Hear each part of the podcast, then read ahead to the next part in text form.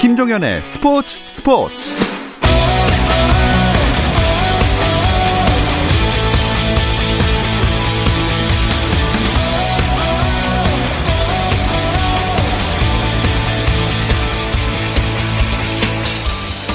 스포츠가 있는 저녁 어떠신가요? 아나운서 김종현입니다. 오늘 하루 스포츠계를 돌아보는 스포츠 타임라인으로 김종현의 스포츠 스포츠 출발합니다.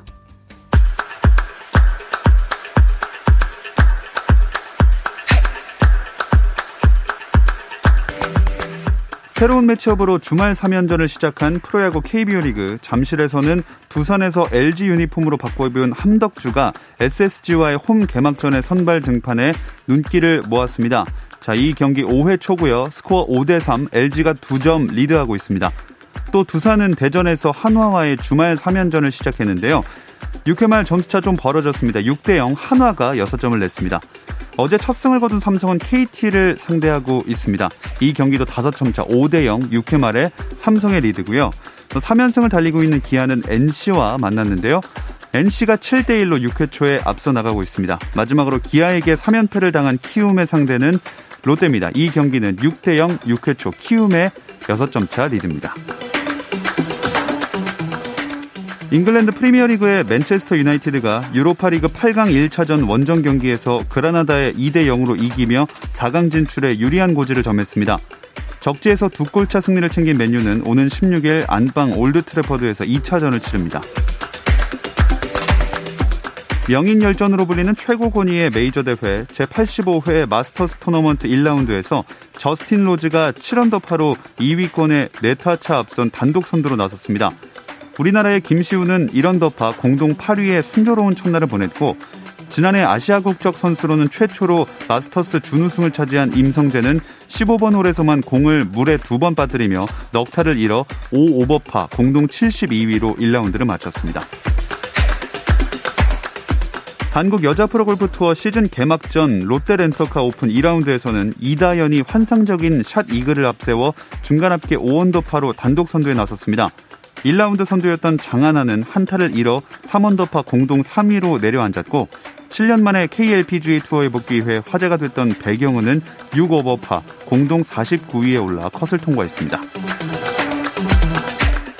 미국 프로농구 NBA에서 LA 클리퍼스가 피닉스 선즈를 113대 103으로 이기고 피닉스의 8연승을 저지했습니다.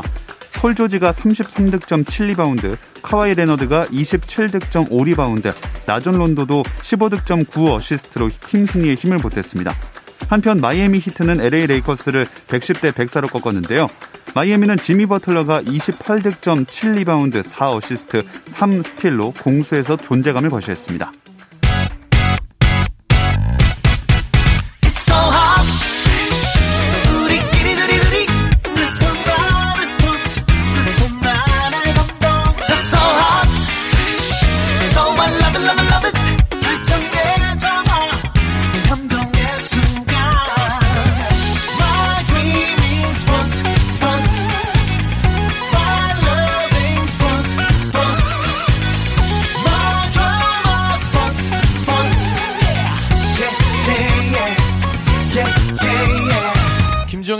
스포츠 스포츠.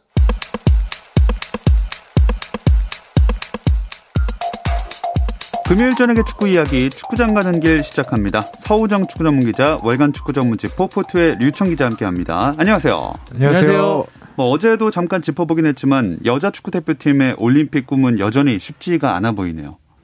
네, 월드컵은 벌써 세 차례나 나갔는데 정말 올림픽이 오히려 여자 축구에겐 더 높은 벽으로 작용하고 있는데요. 지금 중국과 플레이오프를 치르고 있습니다.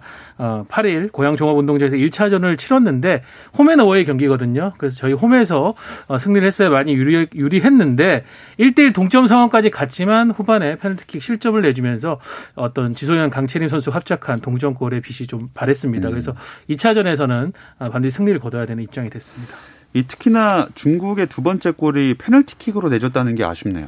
네, 일단 그 경기 분위기가 처음에 이런 실점을 하고 한국에도 올라오는 분위기였었거든요. 그리고 서우정 기자가 얘기한 것처럼 그 지소연 선수의 맹활약 덕분에 아 이제 분위기를 잡아간다, 발이 맞아간다. 이 와중에 이제 피, PK를 내줘서 아, 1점 패하게 됐고 더 안타까운 것은 원정에서 이제 두 골을 내줬다는 건데요.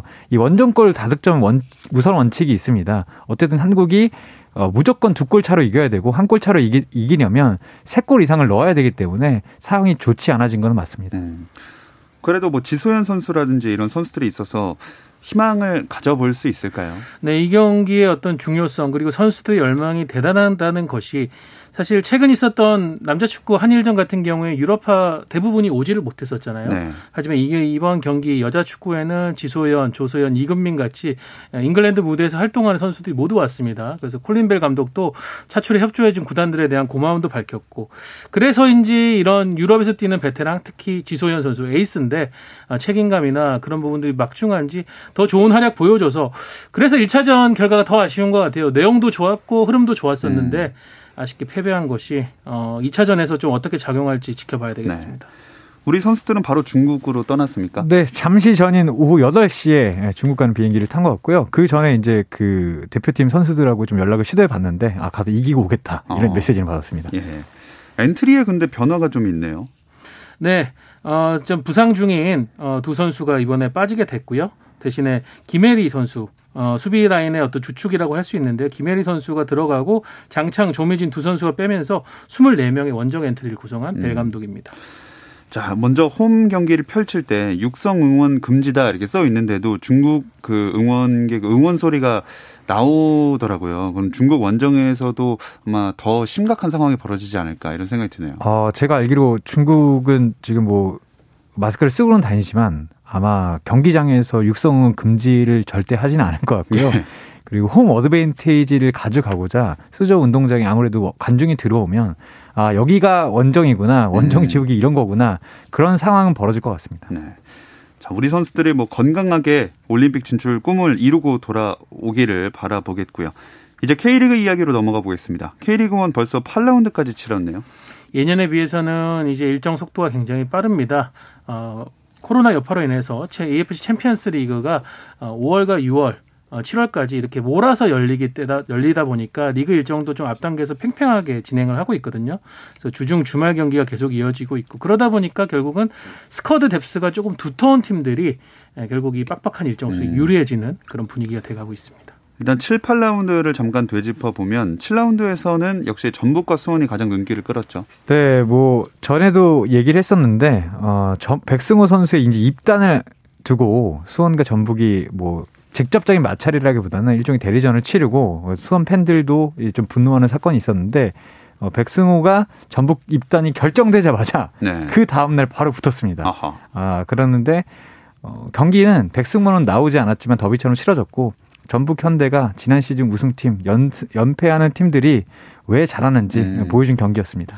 여기서 수원 팬들이 항의 걸개를 내걸었죠. 사실 항의 걸개가 걸릴 거라고 대부분 예상은 했었어요. 예. 왜냐하면은 어, 백승호 선수 이 전북과 상관없었던 이전 경기에서도 백승호 선수에 대한 어, 수원 팬들의 비판 걸개가 걸렸었고 이날도 좀 많은 어, 어떻게 보면 돌려서 좀 저격하는 예, 그런 걸개들도 많이 있었는데 근데 일부 좀 눈살을 찌푸리는 걸개들도 있었습니다. 좀 비속어를 이제 대놓고 음. 쓴 걸개들이 있어서 결국 이 문제가 프로축구연맹 상벌위에 해부가 됐고요. 오늘 결과가 나왔습니다. 수원구단에는 이제 홈경기 관리 부실에 대한 책임을 물어서 300만 원의 징계가 내려졌습니다. 참 전북 입장에서도 이기고도 마냥 좋아할 수만 없는 찝찝한 경기가 되어버렸어요. 네, 일단 뭐 그 축구의 본질이 다툼이고 사실 그 일종의 틀 안에서 벌어지는 싸움은 괜찮다고 보는데 소정 기자가 마지막에 언급했듯이 이 비속어가 쓰이거나 이런 부분에 대해서는 좀 문제가 있었던 것 같고요. 음. 뭐 저는 싸우는 건 좋지만 좀 틀 안에서 그 눈살 찌푸리지 않는 선에서 싸웠으면 좋겠습니다. 음. 근데 구단 최고위층이 합의를 제안했다 이런 얘기도 나왔는데 어떤 상황인가요? 어, 백승호 선수가 전북 입단은 마무리 지었지만 아직 분쟁이 끝난 것은 아니죠. 수원 입장에서는 지원금에 대한 어, 반환 어, 청구 소송도 벌어질 수가 있고 그에 대한 피해 피해 보상도 또 추가로 청구할 수가 있는데 그래서 처음에 이제 수원 입장에서는 총 피해 청구 보상금을 약 14억 원 가량을 음. 얘기를 했었어요. 어, 지원했던 3억 원을 반환받고 그에 대한 법정이자 또 1억 2천이 있었고 나머지 금액은 백승호 선수가 이제 다른 슈타트 전북으로 이적할 때 발생한 이적료를 선수 가치로 계산을 해서 이 선수 가치를 우리가 어, 받을 수가 없게 됐으니까 그만큼을 달라라는 입장이었는데 그래서 처음에는 입사 금액이 좀 과하다 아니면 좀 정당한 요구다 말들이 많았습니다. 그래서 이게 법정에 가서 시시비비를 좀 가리게 될 줄 알았는데 최근에는 또 흐름이 바뀐 것이 수원의 또 이준 대표이사가 전북 최고위층과 또 연락을 주고받으면서 법적으로 가지 말고 좀 원만하게 해결을 하자 음. 이러면서 합의금 금액도 좀 많이 줄어든 금액이 얘기가 나오고 있는 상황입니다. 네. 뭐 어떻게 합의가 될지 지켜봐야겠습니다. 자, 전북은 포항과의 경기에서 또 한 번 이 걸개를 마주치게 되네요. 네. 하지만 이 수원전에 걸렸던 걸개와는 좀 다르고 일리첸코 선수를 향한 메시지였는데요. 일리첸코 선수가 지난 시즌 이제 서울로 떠난 팔로세비치 선수와 함께 포항에서 이제 33골을 합작했어요. 그러니까 네. 포항의 공격의 한 축을 담당하던 선수였는데 포항 팬들이 이제 일리첸코 선수를 적으로 처음 맞아들이면서 독일어로 일리첸코 포항의 영광 높이 날아올라라. 라는 걸개를 걸었고요. 음. 일리첸코 선수는 이제 날아오르라고 하니까 정말 날아올랐습니다. 네. 사실 이런 걸 원하는 건 아니었을 텐데 예. 두 골을 넣으면서 네, 3대 승리를 이끌었고요. 근데 제가 좀 인상 깊게 봤던 거는 그 친정팀에 골을 넣고 그 세레머니를 하지 않는 선수들은 많이 봤는데 네.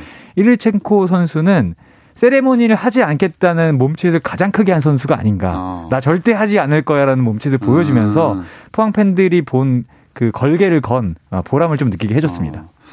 진짜 보람은 득점을 안 했어야 되지 않나 생각을 해보지만 어쨌든 사이 안 좋게 이렇게 결말이 나는 경우도 많은데 일류첸코랑 포항 팬들의 이런 서로 관계가 굉장히 좋네요. 뭐 프로 스포츠가 승패를 두고 벌이는 전쟁이다라는 이런 표현도 있지만은 이런 낭만, 로맨스도 역시 숨어 있는 것 같고요. 어, 후반 36분에 일류첸코 선수가 구스타보 선수와 교체되면서 나갔는데 경기장 이제 동서남북을 향해서 90도 인사를 음. 하고 들어갔습니다. 이 모습을 보고 또 전북의 김상식 감독은 아 정말 이 선수가 포항에서 사랑받았던 선수구나. 그래서 우리가 또 앞으로도 귀하게 이 선수를 어, 품겠다라는 그런 얘기도 했고요. 또 이날 이제 일류첸코 선수 외에도 김승대, 최영준 이 두 선수도 포항에서 뛰었던 선수들이거든요. 서포터즈들과 인사를 하면서 뭐 승패에 관계없이 음. 서로 박수를 주고받았습니다. 네. 참 분위기 좋게 끝난 경기지만 그래도 포항 김기동 감독은 좀 속쓰렸을 것 같습니다. 네, 김기동 감독은 아마 그 걸개를 불고 날아올라라 여기서만 빼고라고 생각을 했을 텐데 일첸코가 이제 두 번이나 날아오는 바람에 예. 아, 결과가 좀 안타깝게 됐고 포항이 이제 처음에 2연승 한 뒤에 이 경기 전까지 다섯 경기 연속 무승이었어요. 그래서 이번 경기만은 꼭 잡거나 아니면 승점이라 따야 됐는데 그 무승의 길이가 길어진 것도 좀 안타깝고 음. 김기동 감독은 다시 한번 느꼈을 것 같습니다. 역시 결정력은 비싸구나. 비싼 선수는 잘하는구나. 네. 네.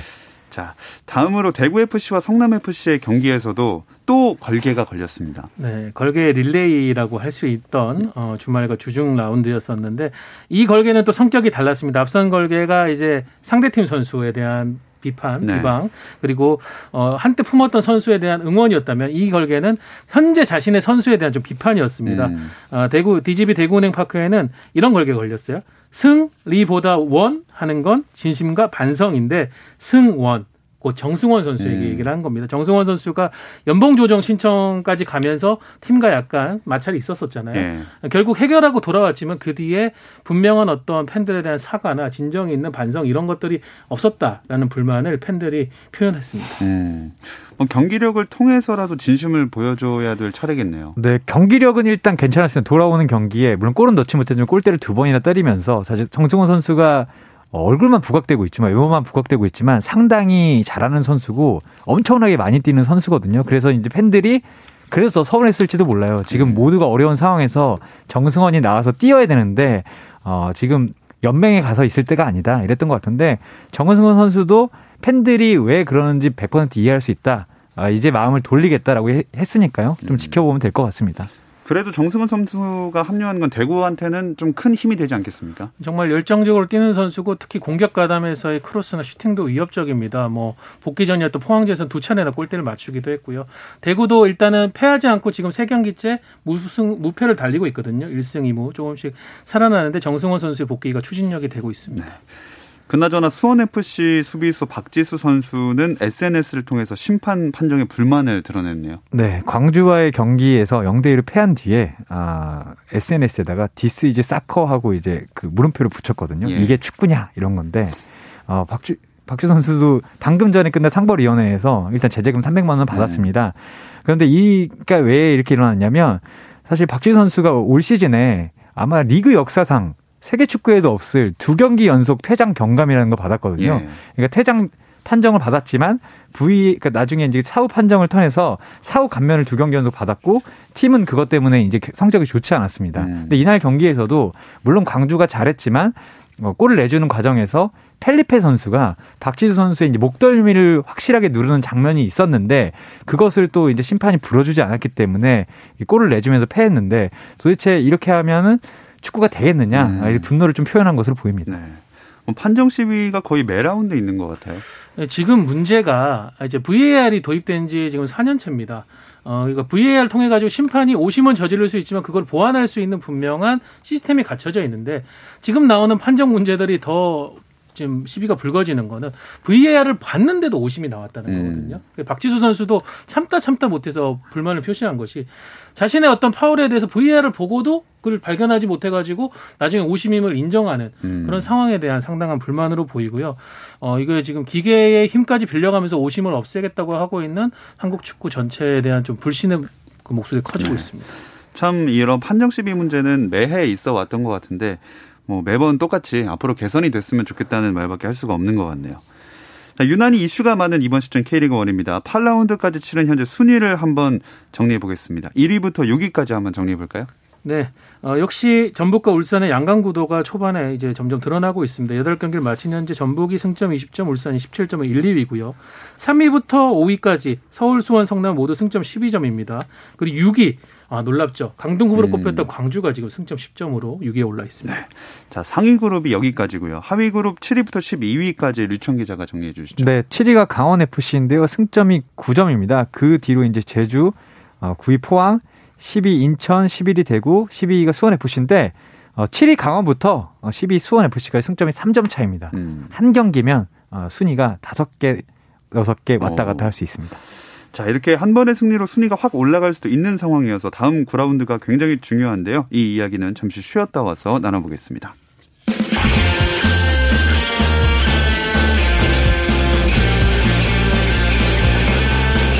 오늘 저녁 김종현의 스포츠 스포츠 오늘 저녁 김종현의 김종현의 스포츠 스포츠 금요일 밤의 축구 이야기 축구장 가는 길 듣고 계시고요. 월간 축구 전문지 포포트의 류청 기자, 서우정 축구 전문 기자와 함께하고 있습니다. 내일이랑 모레 이어질 K리그1 9라운드 중에서 뭐 여전히 또 전북이랑 백승호 선수가 주목을 받을 수밖에 없겠어요. 네, 뭐 전북이 일단 8경기 연속 개막 이후 8경기 연속 무패를 하고 있는데요. 이건 2016년이 5년 만입니다. 음. 근데 이 기록보다도 말씀하셨듯이 백승호 선수가 이제 출전할 때가 됐던 것 같고요. 백승호 선수의 몸 상태가 생각보다 나쁘지 않다. 이번 음. 경기에 나올 수 있다. 이런 얘기까지 나오면서 과연 백승호가 나올 것인가? 나오면 얼마나 나올 것인가? 이거에 대한 관심이 좀 올라가고 있습니다. 어떻게 서우정 기자는 나올 수 있다고 보시나요? 네. 어, 김상식 감독도 일단은 백승호 선수의 출전 가능성에 대해서 상당히 높게 보고 있고요. 뭐 요즘 유행하는 표현은 이제 뭐 두둥 등장 이렇게 하고 나타날 수도 있을 것 같은데 어, 몸 상태를 이제 개인 운동을 한동안 잘 만들었던 것 같고 특히 전북 같은 경우에는 physical 파트에 대해서 투자를 굉장히 많이 하고 있어요. 음. 보통 다른 팀들과 달리 physical 코치 그리고 전문 재활 치료사까지 두 명의 외국인 어, 트레이너를 두고 있는데 그러다 보니까 백승호 선수 몸 상태도 빨리 올라온 것 같고요. 11일 인천전에서 아마 보게 될 것 같습니다. 일류첸코까지 잘하고 있으니까 승리도 무난하게 가져가겠죠? 어, 물론 전북이 어, 계속해서 K리그를 제패하고 있지만 인천에게 아주 쉬운 경기를 하지는 못했어요. 어. 사실 최근 6시즌 동안에 3승 3무 2패로 팽팽한 접전을 펼치기도 했는데요. 다만 일리체코 선수의 골 넣는 걸 보면 큰 문제는 없을 것 같다는 생각이 좀 듭니다. 그러니까 인천이 엄청나게 달려들고 인천이 빡빡한 축구를 하지만 사실 한 번이면 한 번에 한 골이면 전북 같은 사람 팀들은 이제 승기를 잡잖아요. 예. 어, 최근에 제가 일일첸코 선수를 보면 스트라이커란 무엇인가라는 질문에 가장 잘 답하는 스트라이커인 음. 것 같습니다. 어, 이 정도로 극찬을 하는 경우는 좀 드물었던 것 네. 같은데. 네, 전북이 아마도 승리할 것 같다. 2위 울산은 같은 일요일에 수원FC를 만납니다. 네, 울산이 지금 승점 3점 차로 뒤진 채 전북을 추격 중인데 만약 이 경기에서 승리를 거두고 전북이 인천에 잡히면은 다득점 상황에 따라 다시 선두로 울산이 복귀를 할 수 있습니다. 울산은 지금 공격 루트, 득점 루트 상당히 다변화된 것이 올 시즌의 힘인데 이동준 선수가 4골이고요. 어, 프로 2년차 김민준 선수 그리고 발빠르기로 유명한 김인성 선수가 나란히 3골씩 기록 중이고 어, 윤빛가람 선수 공격 핵심인데 두 골로 바치고 있습니다. 이 공격력을 수원 FC 상대로 얼마나 잘 뽑아낼 수 있을 것인가가 관건이 되겠습니다. 그 아직 이른 시점이긴 하지만 뭐 일류첸코 선수라든지 이동준 선수라든지 득점왕 경쟁도 우승 경쟁만큼 흥미롭겠어요. 네, 일단 전북은 일류춘코 선수가 몰아서 득점을 하는 경향이 있고요. 그 울산은 많이 넣고 있는데 뭐 이동준, 김민준, 뭐 김민성 이런 선수들이 나눠 놓고 있어요. 그런데 어, 아까 말씀드렸듯이 스트라이커가 무엇인지 일류첸코가 보여주고 있다면 이동준 선수는 어, 공격수 자리에서 정통 스트라이커가 아니더라도 속도와 기술로 어떻게 골을 넣을 수 있는지 보여주고 있기 때문에 음. 두 선수들이 가진 장점과 특징이 달라서 더 보는 맛이 있습니다. 네, 다른 면을 보는 재미가 있을 것 같습니다. 일요일에 한 경기 더 있습니다. 수원이랑 제주 경기죠. 네, 제주 홈에서 열리는 경기인데요. 근데 수원이 제주 원정이 상당히 강합니다. 2012년 7월에 이제 마지막으로 저주 원정 가서 패한 뒤로 12경기째 지금 제주 원정에서 어 지지 않았어요. 네. 8승 3무라는 또 좋은 성적도 거두고 있고요. 수원과 제주는 이제 백스리를 쓰는데 상당히 공격적인 변형 백스리를 쓰는 것으로 유명한 전술을 두 팀 다 갖고 있고요. 특히 양 윙백이 윙포워들처럼 움직이는데 음. 결국은 그 엄청난 날개들의 활약에서 승패가 갈릴 것 같습니다. 자, 내일 토요일에는 세 경기가 열립니다. 네. 그 강원과 대구가 오후 2시 강릉 종합운동장에서 붙고요. 서울과 포항이 4시 30분 서울 월드컵 경기장에서 대결을 벌입니다. 그리고 성남과 광주가 저녁 7시에 탄천 종합운동장에서 승부를 가립니다. 뭐 어떤 경기부터 주목을 하고 계신지 짚어볼까요? 저는 서울 포항 경기를 좀 주목하고 있는데요. 지난 경기에서 이제 어 일류첸코에게 고통받았던 김기동 감독이 네. 이번 경기에 또 팔로세비치를 만납니다. 음. 팔로세비치 선수도 지난 시즌에 포항에서 맹활약했는데 이제 올 시즌 서울 유니폼을 입고 있거든요. 또 한 번 자신이 어 굉장히 잘 활용했던 외국인 선수에게 한 방을 맞게 될지 포항이 지금 장기 부진 중이거든요. 음. 어 다섯 경기째 지금 승리가 없습니다. 여섯 경기째 승리가 없습니다. 네. 이 부진 탈출해야 됩니다. 또 걸개에도 걸릴지 구- 궁금해지고요. 류청 기자는 어떤 경기? 저는 성남 강주 경기가 좀 보고 싶은데 이 성남 강주가 올 시즌 쉽지 않은 팀으로 꼽혔는데 아까 순위에서 보셨지만 두 팀 다 위에 있습니다. 다만 성남은 지지 않는 경기를 하고 있지만 골 넣기가 상당히 어렵고 음. 광주는 전력 부강을 한 뒤에 득점력도 좀 살아나고 있어요. 이 성남 오히려 성남의 탄탄한 수비를 펠리페를 중심으로 하는 광주 공격이 깰 수 있느냐? 어. 깬다면 광주가 승리를 가져갈 것이고 못 뚫는다면 또 성남의 한 방이 아, 홈팀 팬들을 즐겁게 음. 할 수도 있을 것 같습니다. 한 경기 그럼 남았네요. 강원 대 대구인데 대구 같은 경우에는 이 세징야 공백이 진짜 커 보이지 않나요? 네, 대구 이제 주중 성남과의 경기에 세징야 선수가 경기 중에 햄스트링 쪽 부상을 당해서 교체됐는데 어, 진단 결과 2주 가량의 휴식이 필요하다는 진단이 나왔습니다. 세징야 선수 뭐 K리그 최고의 crack 그러니까 혼자서 어, 팀을 깰 수 있는 그런 축구 실력을 가진 선수잖아요. 이 선수의 공백이 좀 대구 이병건 감독에겐 크게 다가올 것 같습니다. 네. 자, 한편 K리그 2는 5라운드까지 치렀습니다. 서울 이랜드 여전히 무패 행진이네요. 네, 5라운드까지라서 뭐 아직 시즌 판도를 이야기하기는 어렵지만 서울 이랜드가 확실히 달라진 것 같습니다. 가장 놀란 것은 지난 라운드에 부천 FC가 붙었는데 4골 넣었습니다. 어. 사실 부천이 그렇게 수비가 약한 팀이 아닌데 어, 전반전부터 서울 이랜드가 몰아치고 골 넣는 장면들을 하나하나 살펴보면 아, 이 팀이 승격할지 안 할지 모르겠지만 확실히 다르긴 하다. 아, 이런 건 보여주고 음. 있습니다. 그 6라운드에서도 무패 행진 이어갈 수 있겠습니까? 어, 이번 상대는 이제 충남 아산인데요. 어, 충남 아산도 사실 올 시즌 2승 1무 2패, 승점 7점 4위에 올라 있으면서 어, 최하위 작년에 이제 작년도 그랬고 올해도 그랬고 최하위 후보로 점쳐졌는데 돌풍을 일으키고 있거든요. 다만 충남 아산은 변수가 요헤이라는 일본에서 온 아시아커터 선수가 대활약을 하고 있었는데 이 선수가 일본에서 그러니까 데이트 폭력이나 좀 불미스러운 음. 사고를 저지르고 이제 K리그에 왔습니다. 그래서 이 선수에 대한 영입과 활용을 놓고 좀 충남 아산 이 지역 사회에서 반발이 심해요. 네. 지금 기용할 수도 없는 상황이 될 수도 있거든요. 그래서 충남 아산이 약간 좀 움츠릴 수밖에 없는 상황에서 서울 이랜드가 다시 한번 무패 행진을 이어갈 가능성이 높아 보입니다. 음. 뭐 이런 이랜드 뒤로도 순위랑 팀 상황 좀 짚어볼까요? 네, 2위는 대전 하나 시티즌이고 3위가 안산입니다. 아 이게 음. 좀 놀라운 이유고 또 4위가 아산이라는 것도 더 놀랐고 뒤에 나오는 팀들은 더 놀랐습니다. 승격을 꿈꼈던 부산 아이파크가 5위고요. 6위가 전남, 7위가 김천, 그리고 8위가 안양, 9위가 부천이고요. 설경 감독의 경남 FC는 승격의 1분 전에 뒤로 돌아선 팀이었거든요. 지난 예, 시즌에. 맞아요. 어, 근데 지금 10위입니다. 어, 순위가 많이 떨어져 있는 상황이네요. 일단 좀 위에서부터 보면 대전 같은 경우에는 이민성 감독 체제에서 달라진 모습이 보입니까? 끈끈함이라는 게 이 팀에 확실히 녹아든 것 같습니다. 사실 동계훈련 동안에 대전 하나시티즌 지옥 훈련 하고 있다는 소문이 다른 팀에 다 돌 정도로 정말 체력 훈련이나 이런 physical 훈련을 강하게 했는데 그래서인지 후반 막판에 대한 어떤 집중력, 과거에 좀 약해 보였던 수비 집중력 이런 것들이 상당히 좋아졌어요. 그러면서 지킬 줄 아는 팀 음. 이렇게 변모한 것이 이민성 감독의 대전이라고 할 수 있겠습니다. 네. 아까 놀랍다고 표현을 해 주셨는데 부산이랑 또 경남 순위표 왜 이렇게 아래에 있죠? 어, 부산은 뭐 외국인 감독이 와서 적응하는 과정이라고 하지만 지난 시즌에 확실한 골 넣는 공격수, 득점왕과 MVP를 찾았던 안병준 선수를 데려왔고 어, 심지어 안병준 선수 골을 넣고 있습니다. 예. 그런데도 아직까지 이제 5위라는 게 5라운드긴 하지만 상당히 아쉽고요. 그리고 경남 같은 경우에는 어, 지난 시즌 막판으로 갈수록 설기 설기현 축구, 뭐 소위 얘기해서 설사커가 다르다는 걸 보여줬었는데 네. 어, 올 시즌 초반에는 실점이 좀 많고 음. 득점은 상당히 줄어들면서 이 불균형이 심해졌습니다. 어, 물론 설경 감독이 실력이 있는 감독이고 한 시즌을 지내봐서 위기를 극복할 가능성이 크지만 지금 상태에서는 아주 쉽지는 않을 것 같습니다. 네.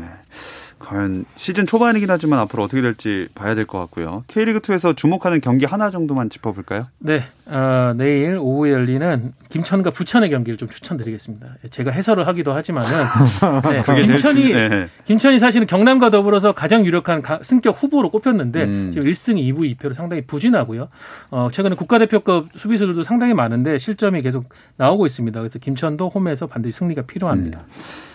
자, 이 이야기를 끝으로 금요일 저녁에 축구 이야기 축구장 가는 길은 마무리를 하도록 하겠습니다. 서우정 축구 전문 기자, 월간 축구 전문지 포포트의 류청 기자와 함께 했습니다. 두 분 고맙습니다. 감사합니다.